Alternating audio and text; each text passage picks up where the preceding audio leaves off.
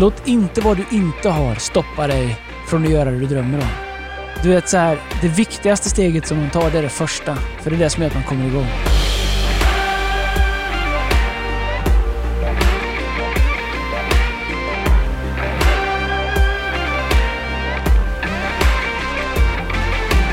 Vi säger, vi säger god morgon, eller hur? God morgon. Det är fredag den sjunde maj. Vet du vad som händer fredag den sjunde maj, Andreas? Nej, jag vet inte. Då släpper världens största pop- och rockband Coldplay en ny singel som heter Higher, Higher Power. Ja, men, men du har på, du men, bara på men, namnet men, att lyssna, det är en bra singel. Ja, det är bra. Det, det, oj, det, som oj, är bra är, det som är bra är att Max Martin har varit med och pratat den. Som folk har väntat. Men de är ett stort rockband, världens men de är största. Inte världens största rockband. Mejla oss på fel. Så de är äh, inte äh, världens största rockband. Det skulle nog... Ja, men, så här, men vänta. Du, just nu. Nu är du lika historielös när du pratar om Djurgården. Ja, men just nu, du, du ska ändra kriterierna hela tiden. Men sista är tjugo åren då? Är de större än Beatles? De sista tjugo ja, åren, absolut. Ja, men är de större, ja, men, sista, du så historia, är de större än Beatles? Ja. Är de större än Rolling Stones? Är de större än U två? Är, ja. Jag har, är, folk, är jag de... har folk på kontoret som inte vet vad Beatles är. Oh. På vårt kontor. Ja, de ska sparka. Ja, det är så att Orup har de aldrig talat om heller. Det är nej, kanske lika vi bra. Vi sparkar dem i eftermiddag. men jag, nej men Coldplay, är, jag skulle nog säga att de sista, i alla fall på tvåtusentalet, så är det det största bandet. Oh, men vadå band? Vem har ens band längre? Vem har ens band? Men de släpper bra. Men de, är de längst där? Men, men de är alltså, de? Vem, två meter? Nej, men de är, de är bra bara. De, de är jättebra. Stora, de är innova- jättebra. Vet, vi ska prata om innovationer då. Så innovation. Då, vi, då kan vi prata om Coldplay. Där, där kan vi snacka om innovation, liksom hur de kom, oh. arenashowen, hur de fick en stor... Men du kan väl sluta nu. Kan du få lägga av? De uppfann ju inte arenashowen. U två hade ju jättestora arenashow innan de ens fanns. De gör massa saker bra. Men här är ditt problem. Det är ungefär som när du pratar om sport. Nummer ett, du begriper inget. Nummer två, du är så, du är så smal och så historielös. Men jag fattar att det funkar i din värld. Det gör det säkert jättelycklig. Det är bara att vi har ju smarta lyssnare. Du kan inte öppna med Coldplay och säga världens största rockband. De kommer ju tänka... Han fattar ingenting. Men får jag ändå berätta en Coldplay anekdot. Alltså jag var ju alltså vi, jag fastade en gång ett helt dygn. Alltså fastade då, då, då äter man ingenting på ett helt dygn. Och jag körde vi har kört en sån här fast stafett som du lanserade någon gång tidigt i Casinoteatern för femton år sedan. Kommer du ihåg det? Ja, och så skulle vi fasta en varsin dag. Och jag fick ju den dagen när jag skulle gå på Coldplay på stadion. Jag var så darrig när jag stod.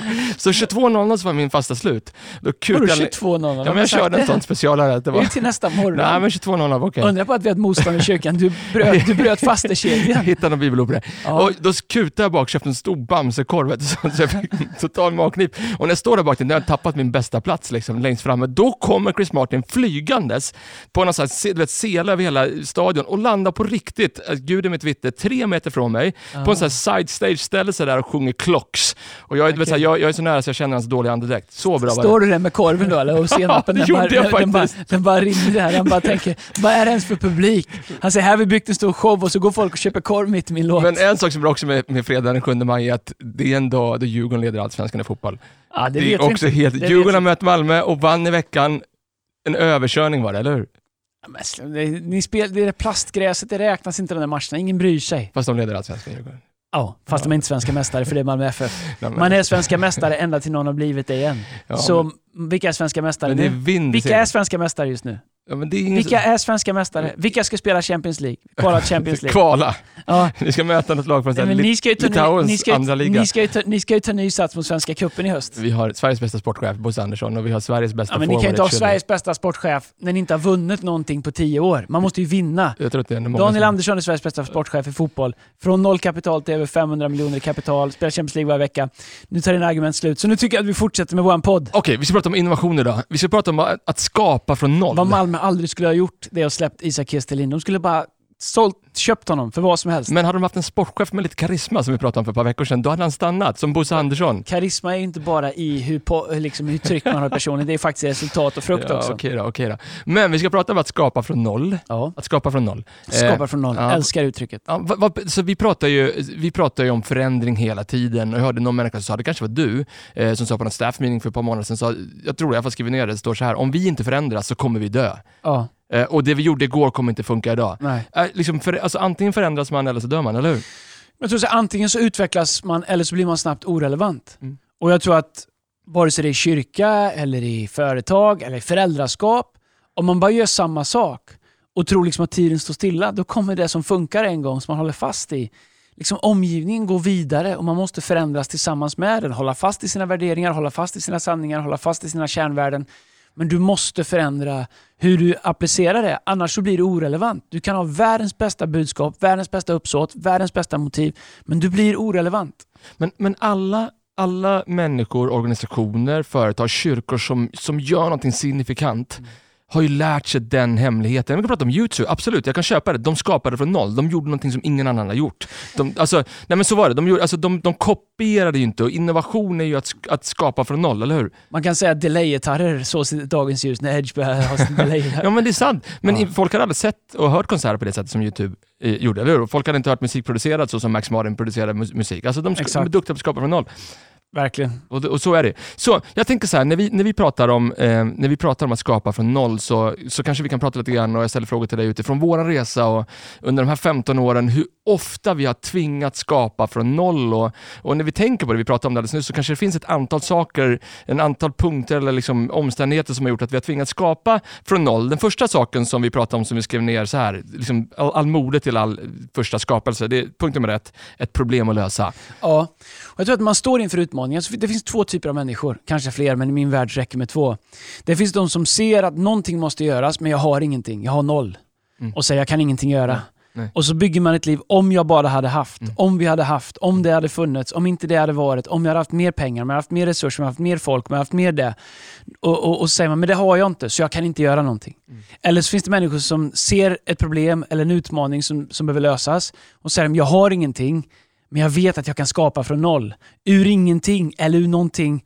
Um, men min grej, de som har den här mentaliteten, när det ser ut som noll så hittar de alltid någonting ändå. Mm, mm. Och det där någonting kan vara så litet och obetydligt, men det räcker för att ta nästa steg. Och då kan man ta nästa, nästa, nästa steg. Och jag tror att ytterst sätt att skapa från noll, det är att inse att okej, okay, jag har ett problem att lösa. Um, nu måste jag lösa det. Och um, i, ibland så finns inga dörrar. Och då måste man sparka upp eller såga upp ett hål i väggen för att ta sig ut mm. eller ta sig vidare. Mm.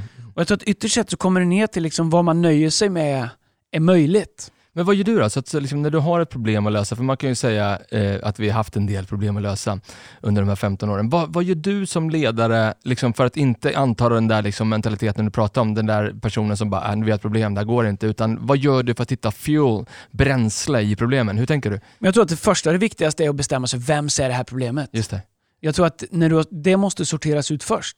För det är superenkelt. Världen är full av människor som står bredvid och pratar om vilka problem som finns. Ja. Uh, jag såg en politi- uh, politikerdebatt här, uh, häromdagen i söndags. Mm. Och, och jag har ingen liksom, politisk åsikt i det. Jag säger bara att så ofta så hör man människor som um, vill ha en guldstjärna för att man säger att det finns ett problem. Och vi möter i våra... I våra vardagar, i kyrkor, organisationer, familjer.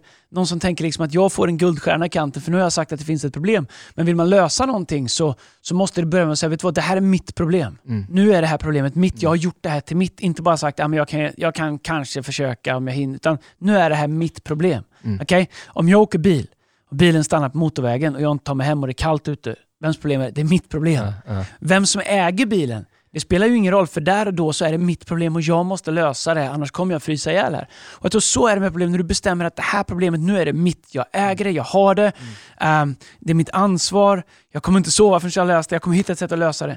Det, det är först när du bestämmer det där och tar det ägandeskapet över det som du faktiskt kan börja hitta riktiga lösningar när du ska skapa från ingenting. Och när jag tänker på liksom, de här femton åren problem vi har haft som har lett till helt otroliga lösningar. Jag kommer bara så här, osökt att tänka på This is Christmas mm. som, som nu är eh, en av Sveriges absolut största julshower, tjugo tusen människor och sånt där. Och vi som tycker att det är den bästa såklart. Ja, det, det är, vi, ja absolut. Vi, vi gör i alla fall det bästa för att det ska mm. bli en, en grym julshow och där jag ska på kartan. Men jag minns ju den där den där liksom dagen innan julafton, eller var julafton för tolv tretton år sedan, när vi hade ett fett problem. Elm-kirkan. Ja, kommer du ihåg? Berätta. Jag tror, att, jag tror att det var julafton, var ja, inte det? Ja, men berätta.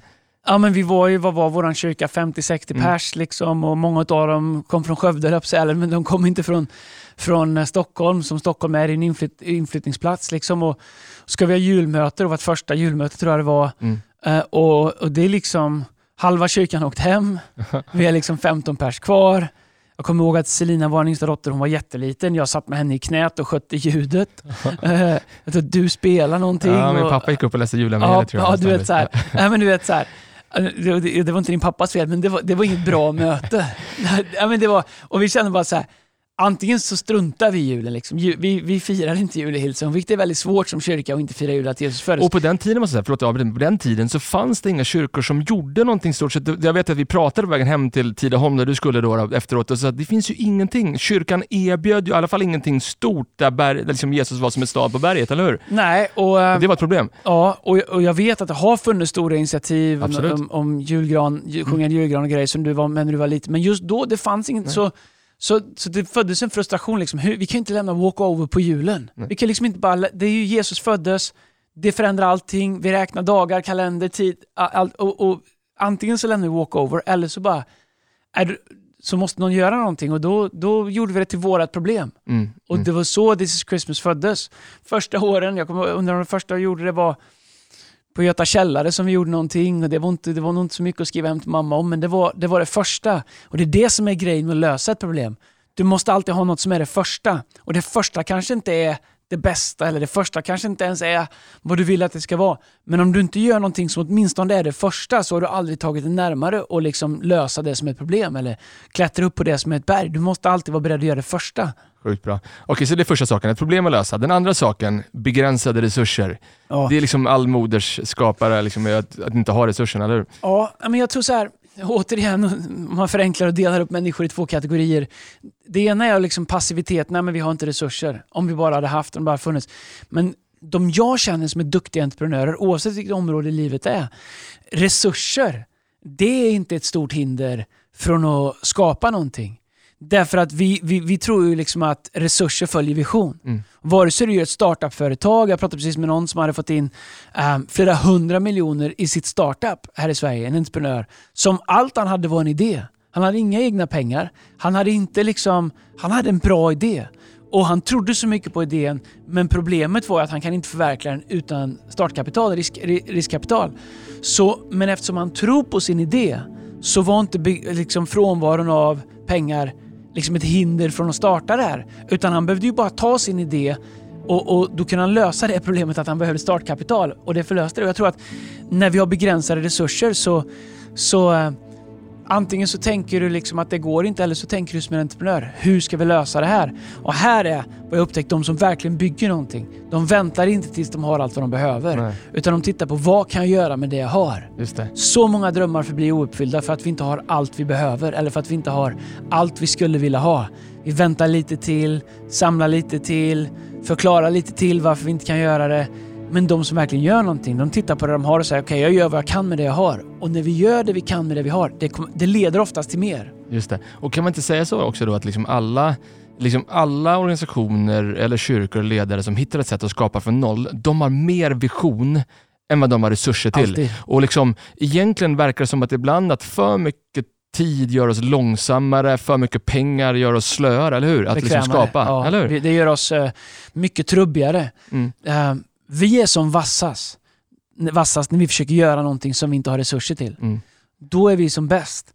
Um, därför att det, det krävs tro. Det krävs tro, och det gör hela skillnaden. Jag tror att um, du vet, vi har ett ordspråk som vi säger, den som är bra på ursäkter är sällan bra på någonting annat. Sant. Uh, och ibland tänker jag om samma kreativitet som används till ursäkter och förklara varför det inte går används till att faktiskt hitta en lösning, så skulle så mycket mer finnas. Men jag tror att Det, det har så mycket att göra med hur man ser på saker. Det finns mycket undersökningar som visar att människor som aldrig haft pengar, aldrig haft liksom rikedomar, som vinner mycket pengar. Uh, så många utav dem är fattigare fem år efter de vann än vad de var innan de vann. Mm. Alltså efter fem år och har vunnit många miljoner, så är de till slut fattigare mm, än vad de var innan de vann. Ja. Därför att det, det är liksom, resurser avslöjar egentligen bara vad vi är. Förstår du? Mm, T- pengar mm, mm. tar fram vad vi egentligen mm, så är. är, det, så, är det. Så därför så är det liksom, om du vågar tänka nytt, om du vågar göra nya saker, om du vågar kasta det ut liksom, så, så kommer du hitta det du behöver. Men bara för att du får det du vill ha kommer inte betyda att du kommer leda till någonting. Nej, sjukt bra. Så det är andra saken, att, vara, att ha begränsade resurser, det är inte någonting dåligt, det kan vara någonting bra för att skapa från noll. Den tredje saken, Andreas. Men vet du vad, så här, jag tror så här, vi... Det är bra, vi, vi, liksom, vi, vi leder en organisation i kyrka där vi förvaltar resurser väl. Mm. Mm. Vi, vi säger alltid att varje krona måste räcka, vara, vara som två kronor. Vi vill få, du vet, så här, vi får ut så mycket som möjligt. Men, men jag tror att om vi skulle ha resurser till allt vi vill göra, då är vår vision för liten. Mm, mm. Då är, då är liksom, och jag tror att det är liksom i livet, om jag sitter ner och pratar med Lina, liksom, min fru, och vad vi vill göra i framtiden, vad vi drömmer om. Om vi kan göra allt det liksom, och, och då är vår dröm för liten. Då, finns det, då, då försvinner någonting av magin också. Då försvinner någonting av, av det som kittlar också. Men är det inte det som är, liksom, om man alltså, var kristen två sekunder, alltså, i vår kontext är det inte det som är tro. Att liksom, skillnaden mellan liksom, resurserna jag har och vart jag känner att jag vill vara någonstans, eller vad jag känner att Gud vill. Det är ju, där gapet ibland är ju tro, eller hur? Att ja. liksom, lita ja. på Gud i det. Verkligen. I den resan. Så är det. Okej, den tredje saken... Eh, eh, utifrån att skapa från noll, det är att vara orädd för att misslyckas. Får jag bara säga en sak när du säger någonting? Jag, jag satt och kollade på S V T Play. Så här, har, du varit, har det varit någonstans långt bak i det här eh, arkivet med Jens eh, Lind? Heter han så, här. Så fruktansvärt bra. Jag, jag vill somna till hans röst. Ja. Han är så bra. Och då är kan, jag säga, det... kan jag säga ett annat program som är bra på S V T Play? Jag kan rekommendera alla ett program som heter Hjälp, vi har köpt en bondgård. Nej, det är grymt. Hela tiden de sitter bänkade. Ah, det är grymt. Shout out till Karl. Okej, okay. men, men då finns det på S V T-arkivet så finns det ett klipp från... Eh... Kan vi bara säga Karl Zachary, om, och, och hans fru, om, Zachary, om, du, om du lyssnar på det här, ja. så jag kommer gärna en dag och hjälper Britta, dig på bongården där. Britta. Ja, Britta, okay. ja, jag kommer gärna och hjälper en dag. Jag kan komma också och kolla kaffet. Ja, ja, precis. Erik kan komma och jaga era får. Men, han, är, han är rädd för djur, så man kan få göra något ja, som inte är närheten av djur. Jag är inte rädd för djur. Jag är, är bara, liksom, jag är bara inte intresserad av djur. Du är rädd för alla djur. Jag har respekt för vissa djur. Men jag är inte, du är rädd för alla djur. Inte rädd. Jo. Jag, så, det det, så, i, det finns stark. ingen rädsla. I den fullkomnas, i, i kärleken gör det. Första Johannes kapitel fyra. Du är men, rädd för djur. Men... Det, det jag såg S V T, vi skulle prata om att vara orädd för misslyckas. Eh, O S-finalen nittiofyra, du kommer ihåg den, eller hur? Ah, ja. Du vet, Sigge Svensson har gömt sig i båset. Nej. Sigge satt ju en straff. Ah, alltså Erik, du, kan inte, du är så dålig. Alltså. Jag, jag ber om ursäkt alla poddlyssnare. Att, Challe var, grym, Challe var lagkapten. Challe böjde ner sitt huvud. Alla, alla vuxna, alla äldre spelare böjde ner sitt huvud. Ja. Mats Näslund ville inte ta en Nej, straff. Ingen ville ta en straff. Nej. Sigge gick in och satte ja. sin straff. Förutom Sigge så var det bara Foppa ja, som satte sin straff. Kan jag också bara säga, kan jag också säga vi, ja, vi har fått lite kritik. Vi har fått lite kritik. Alla kommer ihåg Magnus Svensson. Vi har fått kritik från förra veckan när det var Aha. avsnitt nummer tjugoett. Aha. Att vi glömde eh, Lars-Gunnar Petersson uppe i Luleå. L G Petersson. L G Petersson, stark målskytt. Kommer du ihåg det vita? Ta- han har så här vitt hakskydd, tror jag. Vad heter han som lala pa- Skuggan? Vad heter han som passade? Skuggan Nilsson. Stefan Skuggan Nilsson. Oh, bra han var. Alltså. Han passade L G hela tiden. Ja, han var grymt. Han var grymt. Spelade Luleå hockey. Och så stod han finnen i mål. Ja, eh, Mille. Milles. Milles. Jarmo Milles. Jarmo Milles. All right, men lyssna. Då, du vet, alla de här äldre gubbarna, eh, de böjer huvud, ingen vågar. Men Peter Forsberg, nitton år, han sa, jag, jag kör. Totalt orädd för misslyckas, eller hur? Mm. Och så lägger han liksom tidernas straff som blir ett frimärke. Vilket var hans andra straff? Var det andra? Ja, men han satt den innan. Äh. Ja, luddigt. Det var Kenta Nilsson. Vet, nu Kenta, måste jag säga Kenta, nu kommer Kenta, på någonting. Inte med lyssna på nu. Vad gjorde, vad gjorde Peter Forsberg? Han kopierade. Han, han kopierade Kenta Nilssons straff. Djurgården, mister Djurgården. Ja, men Kenneth, men Kenta, Kenta, Kenta kopierade straffen från andra. Ja, det är möjligt. Hur som helst. Orädd var misslyckas. Kenta ska vi prata om nu. Ja. Var... Och, äh, men jag tror så här att äh, så här k- kanske olika kulturer som man är, men jag tror en sak som är en utmaning i svensk kultur. Det är att liksom, i det samhälle vi har vuxit upp i så är ju liksom, kanske, kanske framförallt om du har vuxit upp i en lite mindre stad eller mm. mellanstor stad, men jag tror att det är samma egentligen överallt. Att en av de, en av de värsta sakerna som kan hända en människa i vårt land, det är att tappa ansiktet. Mm, att känna att vi blir bortgjorda. Liksom. Um, och att vi liksom inte... Alltså den rädslan som... Jag vet inte varför vi liksom växer upp med den och varför vi liksom...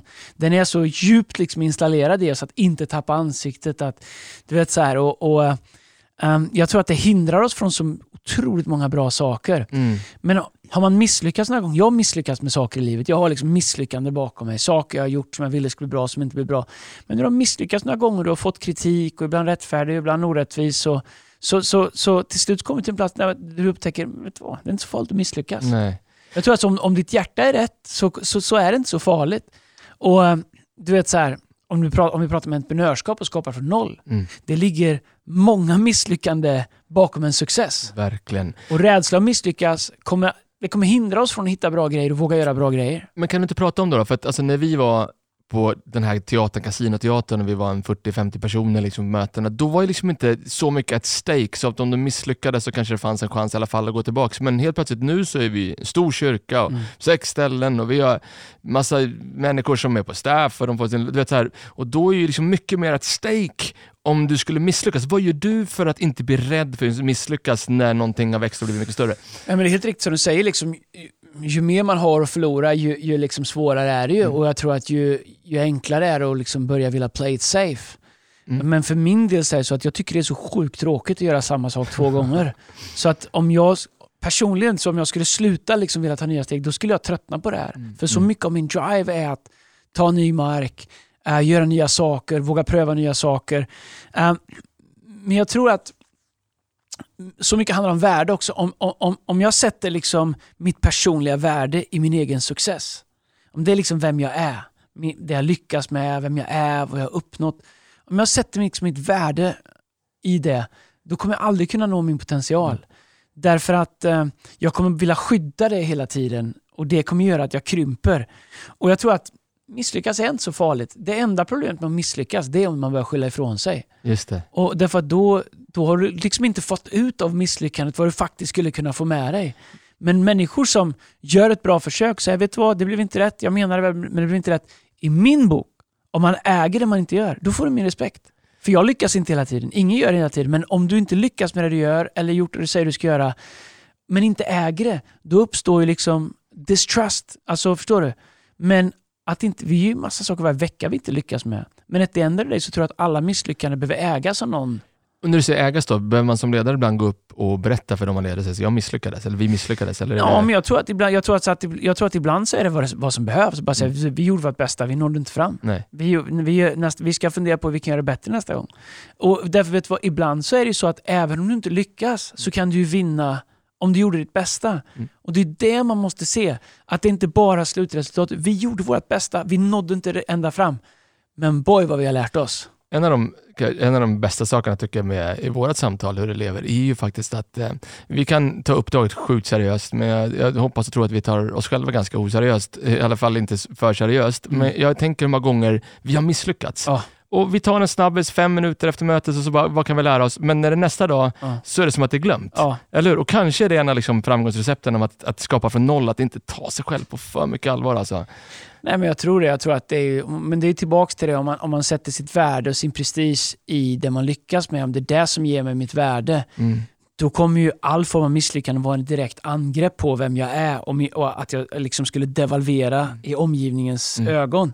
Men eh, jag tror att det kommer man över det liksom. Du, man kommer våga göra mycket större saker. Okej, fjärde och sista sakerna för att skapa från noll. Här kommer ju the million dollar question kanske ändå då. En idé. Det krävs en idé. Alla startups, alla, många har försökt men få lyckas. Det behövs en grym, inte bara en bra idé, en grym idé. Hur leder man sig själv dit? Hur, liksom, hur hitta, eller så här, låt mig ställa om det. Hur hittar man en grym idé? Uh, Finns det en process dit? Ja, det tror jag. Jag tror att det kan se lite olika ut för andra människor. Jag, jag tror så här, det första om du vill ha, om du har en bra idé. Och här är en grej med att bli äldre. Um, nu är inte jag gammal, men äldre. Mm. Det är att det som händer, om du tänker att ditt liv är en spelplan. Mm. Uh, en en liksom, kritad spelplan. Inte sån här plastgräs som ni gör, utan riktig gräsplan. Okay? um, det sitter i, det som det händer när man blir äldre, det är att den har en tendens att krympa hela Just tiden. Det. Du vill spela liksom lite mindre, lite safeare. Och du, liksom, du gillar samma sak som du gillade innan. Det finns ju forskning som säger att när man, när man fyller trettiofem så börjar man lyssna på den musik man tyckte om när man var sexton, sjutton, arton. Man går tillbaks liksom. Mm. liksom går lite i barndom. Mm. Einstein sa att människan dör från axlarna uppåt när den är tjugofem år. Men um, jag tror att en av de sakerna du vill ha en bra idé är att forcera dig själv till att liksom se saker som du kanske inte skulle tittat på annars liksom. Uh, utforska saker, lära dig saker, engagera dig i saker, få, alltså få input från saker och ting som kanske inte är liksom, för när man är, när man är som jag fyrtiofem, då har du utvecklat vissa saker som du tycker om, du är bekväm i dem, det är enkelt att gå dit, det, men du vet så här, många bra idéer kommer ju från tankar som vi inte har tänkt tidigare. Mm. Och om jag då ska försöka säga vad jag menar, om du ska få en bra idé så måste du tänka tankar som du inte har tänkt innan. Och ska du tänka tankar som du inte har tänkt innan så måste du dra från någonting som du inte har dratt från innan. Att fortsätta expandera vad du tittar på, vad du lyssnar på, vad du ser, hur du tittar på saker. Jag för min del försöker ha en disciplin av att fånga upp saker. Tankar, reklamskyltar, en konversation jag hör, en låt jag, och skriva ner det i min mobil. Mm. För att hela tiden ha en bank av embryon till idéer. Jag kan se en reklamskylt och tänka, mm, det där ska man kunna göra om och göra det där till. Liksom. Det där ska jag kunna göra tema på. Men att hela tiden ha en disciplin att få ner det på papper. Därför att eh, när du får ner det på papper, eller som jag har skrivit i min iPhone, mm. då kan du gå tillbaks. Och när du behöver en idé så har du ett kartotek av embryon. Verkligen. Um, det är det ena. Det andra är liksom att eh, förstå att en idé föds kanske initialt av din egen tanke, mm. men den utvecklas av andra människor. Verkligen. Att förstå, när ska jag ta det här från något som jag tänker på till några fler som ska få vara med och färga det här. Och att omge dig med människor som inte bara är som du, som tänker annorlunda, som ger andra infallsvinklar, som kommer med andra liksom, eh, sätt att se på det. Det är jobbigt att ha människor, det är enklare att ha människor som är likadana. Men, men människor som ger lite tuggmotstånd, människor som kommer med andra färger. Eh, så du måste bygga ett team av människor runt omkring. Du måste ha människor runt omkring dig som du kan gå med en idé till, som kan ta den från trettio procent till nittio procent. Liksom. Är det också en art? Kanske att det är så. Och jag tycker du gör det grymt bra, Andreas. Jag har sett också hur din notes ser ut i din iPhone. Men liksom att, att, att inte jobba klart en idé, utan att ha ett team runt omkring sig som man vet är duktiga på att skapa från noll. Men så är det med en sång också. Och när man co-writer eller skriver sånger tillsammans. Att inte jobba den för klar. Konstigt att veta att jag kanske ska ha trettio procent klar. Men så, så vet jag att jag har andra tjejer och killar runt det där bordet som kommer kunna göra det till, till hundra procent. Eller hur? Ja. Och, och kanske är det så här. Alltså, med en bra idé. Jag tror, att, jag, jag tror faktiskt att det är du som har sagt det här också. Eh, eh, i, i, så, så, så sa du från ett staffamilj. Man behöver ögon att se en bra idé och modet att tro på det och bara köra. Ja. Nej, men jag tror det. Och, och, och, och, eller jag är övertygad om det. Och, och, och liksom, hur ser man en bra idé? Hur kommer ja. en bra idé? Jag tror så här, jag surfar en del när jag bodde i U S A tidigare. Mm. Mm. Och du vet, så här, ska du få en bra våg, mm. då måste du ta rätt många dåliga först. För de, det kommer inte bara bra vågar. Och det är samma sak om du ska skriva en låt eller du ska göra något annat, whatever. Du behöver vara där varje dag. Mm. De bra låtskrivarna, de går inte runt och väntar på inspiration. Mm. De ställer klockan och så grindar de varje dag. Och de kan skriva femtio låtar och en blir bra. Du kan surfa femtio vågor och en blir bra. Och jag tror att bra idéer, det kan kännas på en del människor som att de bara liksom kläcker en bra idé. Men det är liksom femtio dåliga vågor innan en bra kom. Och du måste vara där varje dag. Du måste disciplinera dig själv och tänka och se och skriva ner och grinda. Därför att bra idéer är hälften inspiration och hälften grind. Tror inte du liksom, man kanske landar, landar lite grann nu, men nu, nu är vi på väg ur eh, pandemin. Yes, det bestämmer vi. Liksom, fas fyra är igång. Det är min fas. Du ligger lite, ja, det är din fas. Det är från arton år uppåt. Ja, vi har folk på vårt staff som har varit redan där. Liksom. Det är, vi, liksom, vi har ju folk, massor, fas två, var inte det? Ja, det var tredje slutet. men, men tror inte du att exakt det vi pratar om nu, om folk lyssnar på det, jag vet att det är en ledarpodd, men det är också pastorer och andra människor som lyssnar på det, människor som take this to heart, lär dig skapa från noll, för det kommer behövas människor som skapar från noll på andra sidan covid, för det kommer inte se ut som det såg ut tidigare. Det kommer behövas de bästa idéer, inte bara halvbra utan grymma det, eller hur? Och vissa saker ska vi återta och återuppbygga, men vissa saker kommer vara nya. Men jag vill också säga, när vi pratar om en bra idé framförallt, och, och, och kanske om du är en kyrka och annat, och vet ni, när vi var mindre, det var så sjukt enkelt att titta på större sammanhang och tänka om jag bara hade haft det, om jag bara hade haft det. Men sen när man kommer till de sammanhang så inser man att det också börjat någonstans. Låt inte vad du inte har stoppa dig från att göra det du drömmer om. Du vet så här, det viktigaste steget som man tar, det är det första. För det är det som gör att man kommer igång. Ja, sjukt bra sagt. Hörru Andreas, det är mitt början på maj. Vi är Miracle May. Miracle May. På söndag så ska vi till Brahus igen, eh, nere i Gränna. Ja, det var härligt. Ja. Det var kallt. Hoppas lite varmare nu på söndag. Det, det var ju så här femton grader eh, någon vecka här. Och då kom vi på, ska vi inte spela in utomhus? Och så när vi kom ner och skulle spela in så här liksom nollgradigt och haglar. Men, men det är grymt. Vet du vad? Det är också att skapa från noll. Någon sitter på Absolut. en E fyra och kollar ner och tittar. Vad är det där för borg? Där borde man kunna göra ett möte i, ja, eller hur? Ja. Det är skapa från noll. Så vi i Miracle May, vi har fått in eh, jag tror ett par tusen bönämnen mm. redan nu. Man kan skicka in dem på hillsong punkt se, så står vi i tro för dig. Vi har prayer partners som är redo att line upp med sin tro mot din tro och se till att du får se ett mirakel. Vad mäktigt det är, eller hur? Bara se att det bara rullar in testimonies i lite pastorsgrupper och på Instagram, Facebook just nu. Människor som redan nu mm. en vecka innan har fått sina mirakel, eller hur? Ja, verkligen. Vi tror på bön och vi tror att bön gör skillnad. Och hej, om du har någonting som du vill att vi ber för eller som du står i tro för, gå in på hillsong punkt se. Där kan du skriva i vad du vill att vi ska be för, och tillsammans med tusentals andra så, så, så tror jag att vi kommer se Gud göra mirakel. En som, sak som jag ber för mm. i maj månad, ja. det är att vi ska vara kvar i Allsvenskan, ledningen i Djurgården. Ingen bryr sig. Jo. Nej. Ja, men Gud. Därför att Allsvenskan är helt ointressant fram till början på oktober. Eller hur? Den får, den är, ja, gör... Allsvenskan är ganska ointressant fram till sista månaden. Det kan du ge till mig att jag är glad. Vi slog ditt lag Malmö och jo, vi men, förlorade. Men så här, Djurgården är alltid bäst innan... Jag tror att det är vissa som är på den som är lite glada för min skull. Att jag fick vinna en gång. Nej, det finns ingen. Jag har kollat. Det finns ingen som är glad. Ingen är glad. Är det sant? Ingen tycker det är kul att Djurgården ja, leder. Jo, jo, Nej. jo. Jag vet folk. Nej, jag har kollat alla. Ingen. Min fru är det. Nej, aha, okay. Inte ens hon. För nu kommer du kolla mer på sport. Ja, okej, okay, det är sant, det är sant, det är sant. Hej, vi är glada att ni är med oss. Hoppas ni står ut med oss eh, med våran sport och ledarskap och allt som vi har. Vi gillar livet och vi gillar allting. Och eh, vi är glada, vi, framförallt vi är glada för all respons vi får på podden. Tack för alla som är av sig, all uppmuntran vi får. Och om den här podden har hjälpt dig, skriv till oss. Eh, gärna en uppmuntran, berätta vad den betyder för dig. Eller om du vill att vi ska prata om något annat på fearless at hilson punkt se. fearless at hilson punkt se. Nu är det fredag. Nu är det fredag. Nu kör vi. Av en fredagslåt eller? Ja, vad finns fredag hela veckan? Nej. Va, fredag var bra i en annan del av världen. Fredag. Fredag. I en bra, annan del bra, bra, bra intervju. Det kommer Uno Svenningsson. Kommer flyga i Jönköping. Var det Uno Svenningsson? Uno Svenningsson. Och eh, de var också ganska Thomas Axelsson på bas. Bara sån vet jag med Tuspin kyrka. Aha. Nej, men de var också ganska innovativa. Nej, men, nej, men de, de kom med ett samlat till Lejtanen. Det var inte så många band som spelade på det, så det var mm. de faktiskt. Jag, måste, jag hörde någonting med Uno Svenningsson häromdagen. Alltså vilken röst han ja. har den då. Men kommer du ihåg när du gjorde Carola-turnén? Du var här i förband jo. i eh, Motthala var det va? Jag var på den här parken vid Tidaholm. Jag skämde där, vet du den? Bologneparken? Ja. Var det där kanske? Va? Tror det. Ja, kanske. Jag minns inte. Hur som helst, jag här kommer då. Fredag. Vilken låt kommer då? I en annan del av världen. I, ja, bra. Okej, men det är långt intro på den. Ja, men vi kör den. Okay. Spelet länge innan. Vindarna är också bra. Okej, vind... Ska vi köra Vindarna? Ja, det gör vi. Vi kör vindarna. Vindarna kör vi. Vindarna. Det är inte blåsigt och kallt. Det är bra. Hej, tack Uno för den låten. Tack alla som lyssnar på oss. Vi är tillbaka alldeles om um, en vecka eller ja, två. Det blir live på det igen. Ta en bra vecka. Hej.